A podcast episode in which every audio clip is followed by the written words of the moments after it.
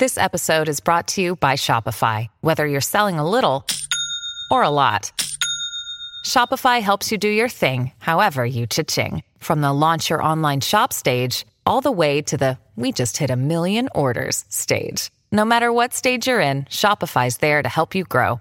Sign up for a $1 per month trial period at shopify.com slash special offer, all lowercase. That's shopify.com slash special offer.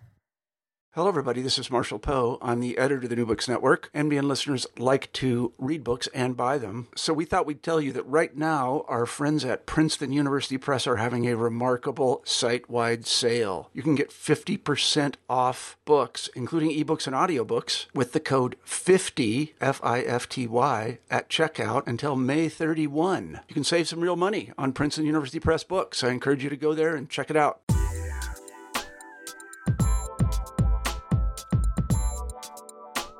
Welcome back to New Books in Science, Technology, and Society, part of the New Books Network. I'm your host, Lance Thurner. Today I will be speaking with Professor Katie Day Good about her new book, Bring the World to the Child Technologies of Global Citizenship in American Education, out this year from MIT Press. Now, this timely book examines the early history of the use of media technologies in K 12 education in the first half of the 20th century. Bring the World to the Child illustrates that many of the same pedagogical ambitions and challenges we deal with today with online and computer assisted education, especially now in the age of pandemic, have deep historical roots that can inform how we understand and approach education technology in the present. Now, without further ado, I give you my interview with Professor Katie Day Good. Uh, well, Katie, welcome to New Books in Science, Technology, and Society. Hi, Lance. Thanks for having me. So, I uh, absolutely love this book, and especially as an educator who attempts to use so much uh, technology in my own classroom for various reasons and, and purposes, it's been an inc- incredibly valuable to uh, read this history and consider what it really means for um, our educational environments today. I'm wondering how you came uh, around to this project and uh, and your intellectual trajectory that brought you here. Sure. Um, well, I'm glad that you found it useful to you as an educator um, because I actually embarked on this project before I was an educator myself. Um, I was more interested in studying educational media as a former user of it. Um, some of my earliest media memories as a child were with different kinds of educational media in my life uh, grainy films and film strips that were shown in my classrooms and um, later the arrival of our family's first personal computer to our house in the mid 90s um, and especially microsoft encarta which was this mic- this uh, interactive encyclopedia uh, that very much had a kind of worldly techno utopian vibe. I don't know if you used that program growing up but um, i just became sort of interested in I mean, it's probably a product of the time that I was raised in, and the sort of techno utopianism of the 90s. Very interested in how our educational devices um, became, became so ubiquitous um, in US schools and became so associated with very utopian ideals of um, sort of rearing children um, with a world minded sensibility, um, preparing children for participation in leadership in a global knowledge economy. Um, so I just wanted to to probe deeper into those ideas and associations. Um, and so, uh, in terms of my academic formation, I um, got my PhD at Northwestern in an interdisciplinary program called Media Technology and Society. And um, I'm very interested in the intersection of those three things, um, especially how they shape education and the experience of everyday life. Um, and I'm a historian of technology and a critical cultural scholar of media and communication. So I'm approaching this history of education and history of educational media project from a standpoint of interest in um, how our our technologies, our tools, our devices, our media, and our representations operate uh, in the classroom. Um, and you know, historians of technology are generally interested in how devices become sort of freighted with social values, right? So, how new tools and techniques and devices, especially in moments of emergence, uh, become associated with ideas of social progress and things like that. And so, I wanted to study how educational media became associated with uh, some of these sort of promising um, ideas of a more connected and peaceful planet. You write that the use of this kind of educational technology really came out of the progressive movement and the progressive moment in education. Can you explain how progressive values of education began to be attached to the use of new technologies, especially visual and sensorial technologies in the classroom? Sure. So it's interesting that the rise of the progressive education movement corresponded with the explosion of new media in US society. Um, and so while these were sort of separate developments, they they very much converged and formed a big part of the story in this book. Um, progressive educators were interested in uh, moving beyond the sort of 19th century model of rote verbalistic instruction. The idea of children kind of reciting back knowledge that had been poured into them by teachers um, and not doing any kind of critical engagement or activity in the classroom. Um, and so progressive educators wanted to move past this regimented idea. They wanted to create at the turn of the 20th century, so we're talking late 1880s, early 1900s, they had these visions of creating these more dynamic, um, active spaces of learning. And this coincided with the um, construction of very large public schools, the proliferation of public schools, in uh, the US, the construction of these uh, very palatial uh, brick and mortar public school buildings that included all kinds of new spaces to facilitate new activities like auditoriums and science labs and art spaces and libraries and playgrounds and things like that. And part of their consideration was how to incorporate the new media of the era into this project of making education more engaging, uh, making it more efficient as well. There was a real uh, sensibility of, of efficiency here too.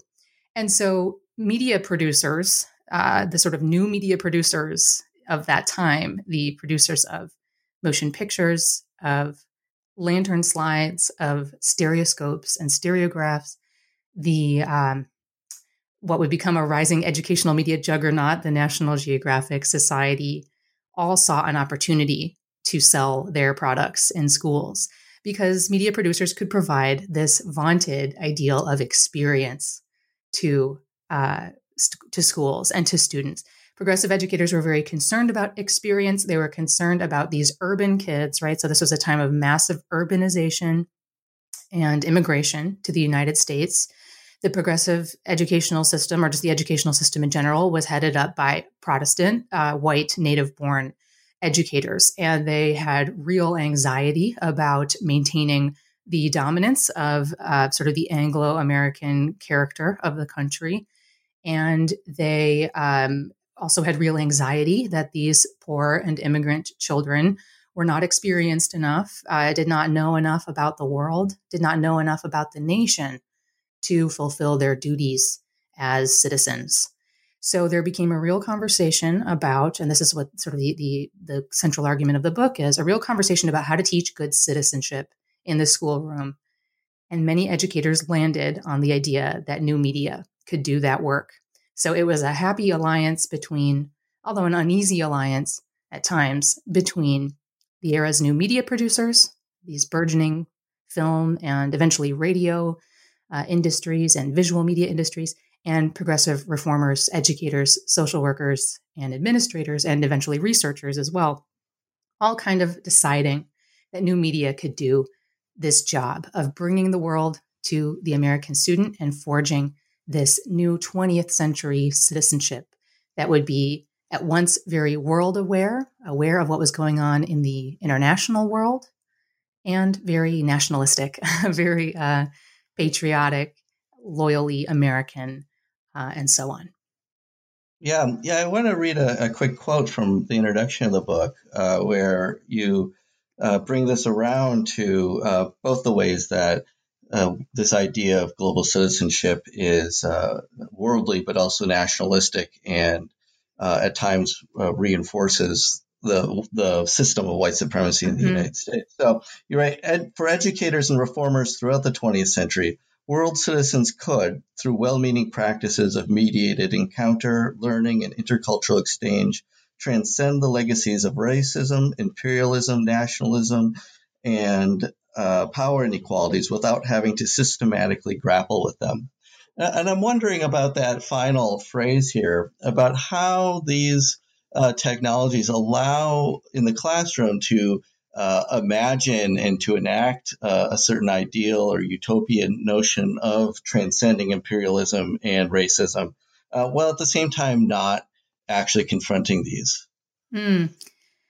Yeah. So, what the ideal of world citizenship that educators began to promote, and this really began to take off after World War One, right, when Americans realized that um, you know what they feared to be Americans. Um, geographic illiteracy, um, as well as sort of what they called national hatreds. So the the um, interethnic antipathy that existed within the United States among various immigrant groups was leading Americans to be ill prepared for understanding global conflicts and preventing the next war. And what educators but educators had to walk a fine line. So these this these uh, this group of world minded teaching advocates um, had to be wary of um, the public school watchdogs, uh, the Daughters of the American Revolution, uh, eventually the American Legion, and other groups that closely monitored schools, textbooks, teachers for any kind of activity that might smack of un Americanism, that might smack of communism. Um, and uh, that might seem to be awarding too much respect to or rights to racial and ethnic minorities and people of color. So the uh, teachers who were in charge of creating a world minded curriculum and using media in that task had to walk this fine line where they wanted to promote world citizenship and international understanding, uh, brotherhood of man, the appreciation of uh, national and cultural differences, while not um, challenging in any way the supremacy of the white middle class uh, Anglo American subject. So, what you saw in the end was these sorts of media, and I can give you one example of pageants.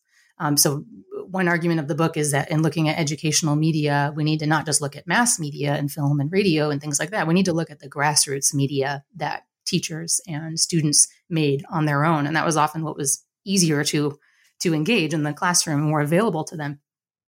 Um, and pageants were a very widely used device for teaching uh, the idea of peace education in schools, but also presenting a program of assimilation. And in these pageants, um, you I talk about one, for example, in the Upper Peninsula of Mich- Michigan um, that was held in 1917, uh, in the spring of 1917, as the U.S. was entering the First World War, and um, the, what the pageant presented was this sort of parade of nations, but the view of internationalism that was presented was entirely Eurocentric, with the exception of presenting uh, Japanese culture as well, or some Asian cultures. Um, but it involved children dressing up in folkloric garb of various immigrant groups, singing songs. Um, there was a sort of stereotypical litany of um, uh, immigrant traits that were celebrated, like the idea of the thrift of the Germans and the musicality of the Russians and uh, the gaiety of the Irish, and so on. That was seen as as international understanding at the time, and then it culminated in the appearance of, uh, in this case, a character known as called Education and a character of Uncle Sam, um, and these were always played by, excuse me, mm, these were always played by uh, white children, right? And they represented the personification of America.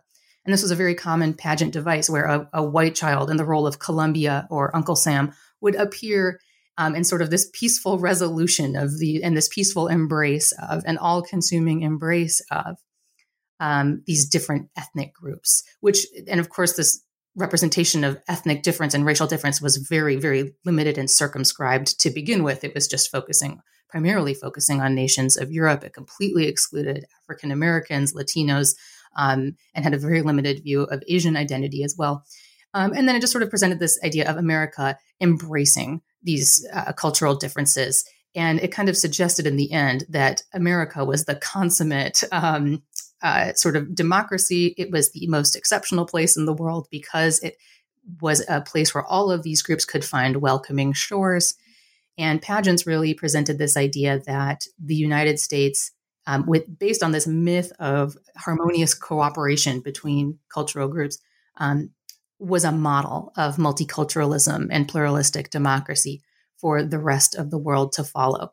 So you not only saw in these educational media a real erasure and exclusion of uh, many of its own cultural groups, you also saw the presentation of a uh, real mythology uh, that the United States was already um, a, a, sort of a pioneer in cooperation among people of different nations. And then you saw this desire to kind of export that model in this moment of real geopolitical global conflict in the midst of the world wars, export this model to the rest of the world. And so you saw the, the, the real cultivation of American exceptionalism in these kinds of educational performances and media.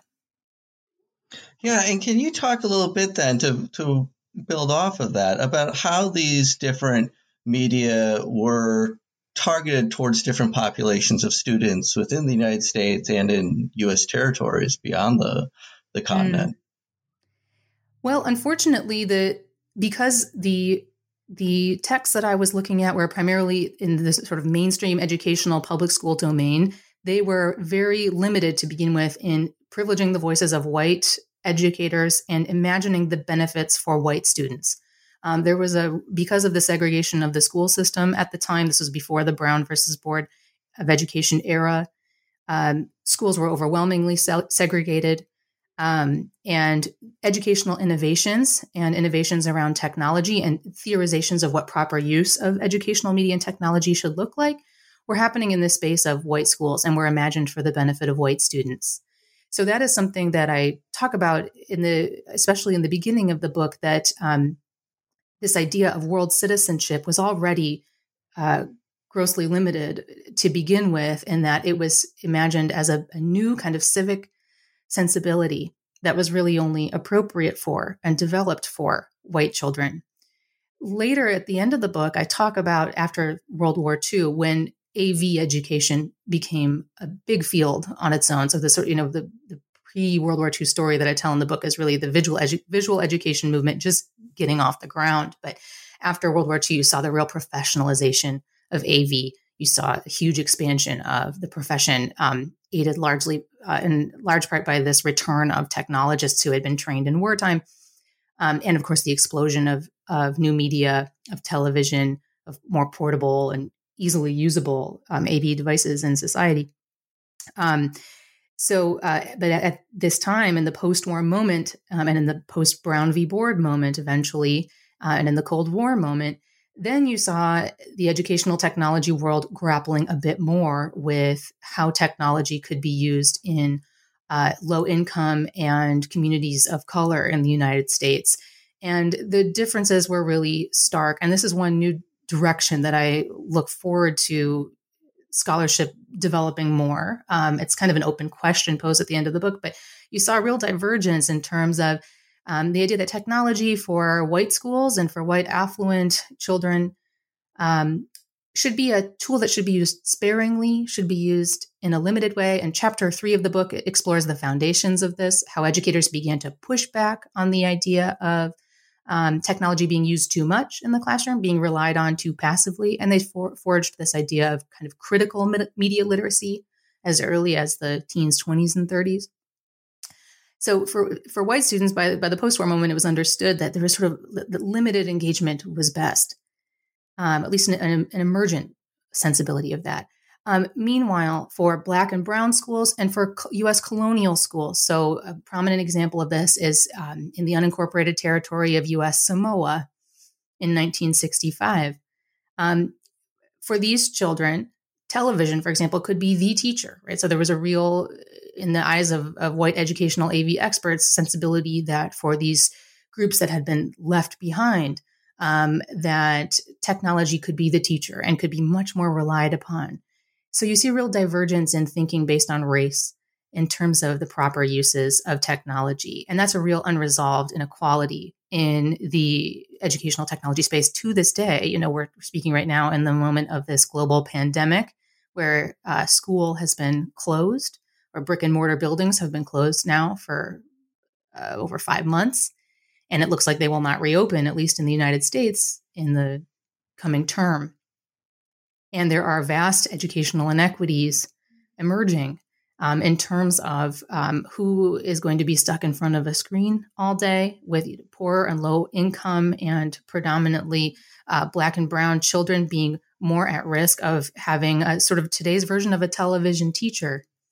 Um, you know, these day long Zoom sessions, um, or not even having access to the technology to begin with. And whiter, more affluent uh, groups, groups of white and affluent, more affluent children, we're seeing being organized into these de facto um, neighborhood schoolhouses where t- parents might be able to hire a teacher or a tutor and limit that amount of technology, limit that amount of sitting in front of the screen. So I see a real disturbing parallel between the past and present in terms of the energy poured into using technology in, in the most effective ways um, and where those efforts have been directed uh, based on the, the, the demographic makeup of school communities. You know, as I think, um, you know, then back again to the pre World War II era, and in many ways, the age sounds so familiar to us today, in which there's these large media companies, uh, educational reformers, and government agencies all promoting the use of these new technologies within the classroom. And I'm wondering how teachers adapted and uh, reacted to this. Yeah, so that's a really interesting question. Um, for a while there, when educational media companies uh, in the early teens and 20s were uh, really promoting their devices um, in ed- new educational journals and going to educational conferences, there was quite a bit of agreement between uh, these companies and educators in terms of some of the value of educational technology, right? So, um, and this is, there were lots of justificational discourses that companies use to prove the worth of these technologies for education. They had a real uh, big job to do because many of these devices were, in the popular imagination, associated with leisure and entertainment, right? So, um, making a film worthy for instruction in the classroom after most Americans associated it with the Nickelodeon um, was a big job. And educators and media companies kind of converged on a couple of shared discourses. And the one that I focus on is this idea that technology could bring the world to the child. Educators had some reservations about films being educationally inadequate, um, being inappropriate, being difficult to incorporate into their lessons, and so on. But one thing educators really echoed back uh, in the in the industrial trade literature and at conferences and things and in their own conversations was this idea that technology could, these visual media could at least bring a new vision of the world into the classroom. And some educators even said, um, for example, um, one educator who headed up the Los Angeles School Department of Visual Education in the 20s. Um, she even wrote in Educational Screen, which was the sort of trade publication for visual educators, that uh, even the films that have no educational value whatsoever, um, especially uh, travel logs, which were often fraught with racial and ethnic stereotypes, um, even these sort of trashy, uh, cheap um, films uh, could still have some value in at least uh, being adventuresome for students, or at least giving them a different view. So you saw this kind of problematic bargain being made um, from the beginning that some worldly media was better than none. And that opened the door for a lot of problematic devices to enter into the classroom. Um, but what educators began to do was they uh, became so concerned after time with uh, the commercialism of uh, various technology companies, particularly the motion picture industry, trying to wedge its way into schools, that they started developing their own pedagogical frameworks um, for how to properly use technology in the classroom. And I argue this was a, a big early step in critical media literacy education. Um, so educators began to uh, champion multiple media, the use of multiple media rather than just relying on a single device. So that was an attempt to knock down motion pictures from this pedestal that the industry had elevated them to. Um, they began to promote audio visual rather than just visual education. So they began to make a pedagogical argument for the importance of multisensory learning. And this goes back again to that idea of progressive um, educational theory uh, that we talked about at the beginning, educators really had to keep reminding themselves in the midst of this real swirl of hype about new devices, especially movies, that, hey, education is a multisensory endeavor. It's an active endeavor. We can't just bring these machines into the classroom and stick kids in front of a, of a screen, right? We need to engage all of their faculties and sensibilities. So educators begin to develop these frameworks for that. Um, a big leader in that movement was Edgar Dale. He was an early uh, sort of pioneer of uh, critical media literacy, and he developed this framework called the cone of experience.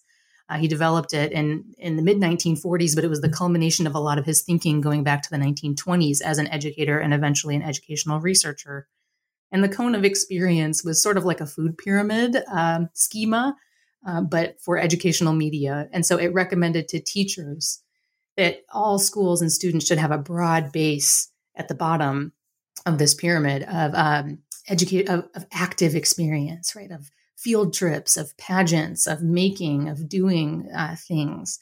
And then you can kind of move up the pyramid and move into more verbalistic and more abstract experiences like the kind that are offered by the era's new media like film or like radio or like records. So his idea was that these mediated experiences, while vital and while inescapable for the modern subject, needed to be used sparingly and they always needed to be anchored in this range of educational experience that could only be offered in the schoolroom. And this was to try to tie all this together. This was an act of professional self preservation for teachers, right? All of this pushback against um, the use of sort of corporate and consumer technologies in the classroom was also their attempt as educators to reassert their relevance and their indispensability as teachers in this time of technological change. Um, I talk about Thomas Edison in the book, who was this real, you can kind of think of him as like the Mark Zuckerberg of his time, and that he was a huge booster of technology. He was, of course, an inventor of multiple hugely influential technologies. But he was a big booster of educational film, and he made headlines in the teens and 20s um, saying movies were going to revolutionize education. They were going to re- remove the need for teachers. They were going to shoulder the work of teaching. They were going to replace textbooks. And these headlines got, of course, uncritically reproduced all over the place in the press. And so teachers realized they needed to make an argument for themselves uh, in a world in which technology would be here to stay. And so I argue in the book that we need to look back to those early conversations to look at the promise and the problems of teachers' um, discourses about how to properly use technology in a pedagogical way.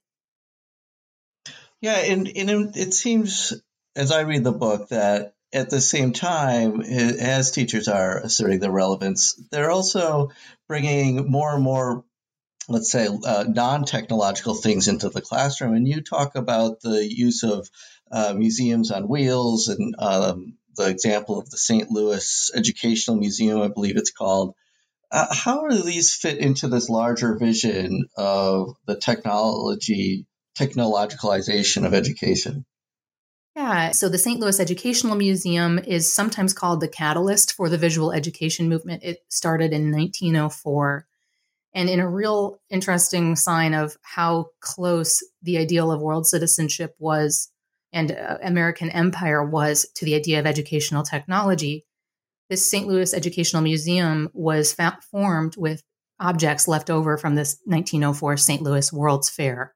So there were World's Fair origins to this first major uh, innovation in educational technology. And what it was was it was a collection of objects and media. So, artifacts, costumes, food samples, industrial samples, and the new media um, phonograph records, early motion pictures, books, photographs, lantern slides, stereographs, and stereoscopes.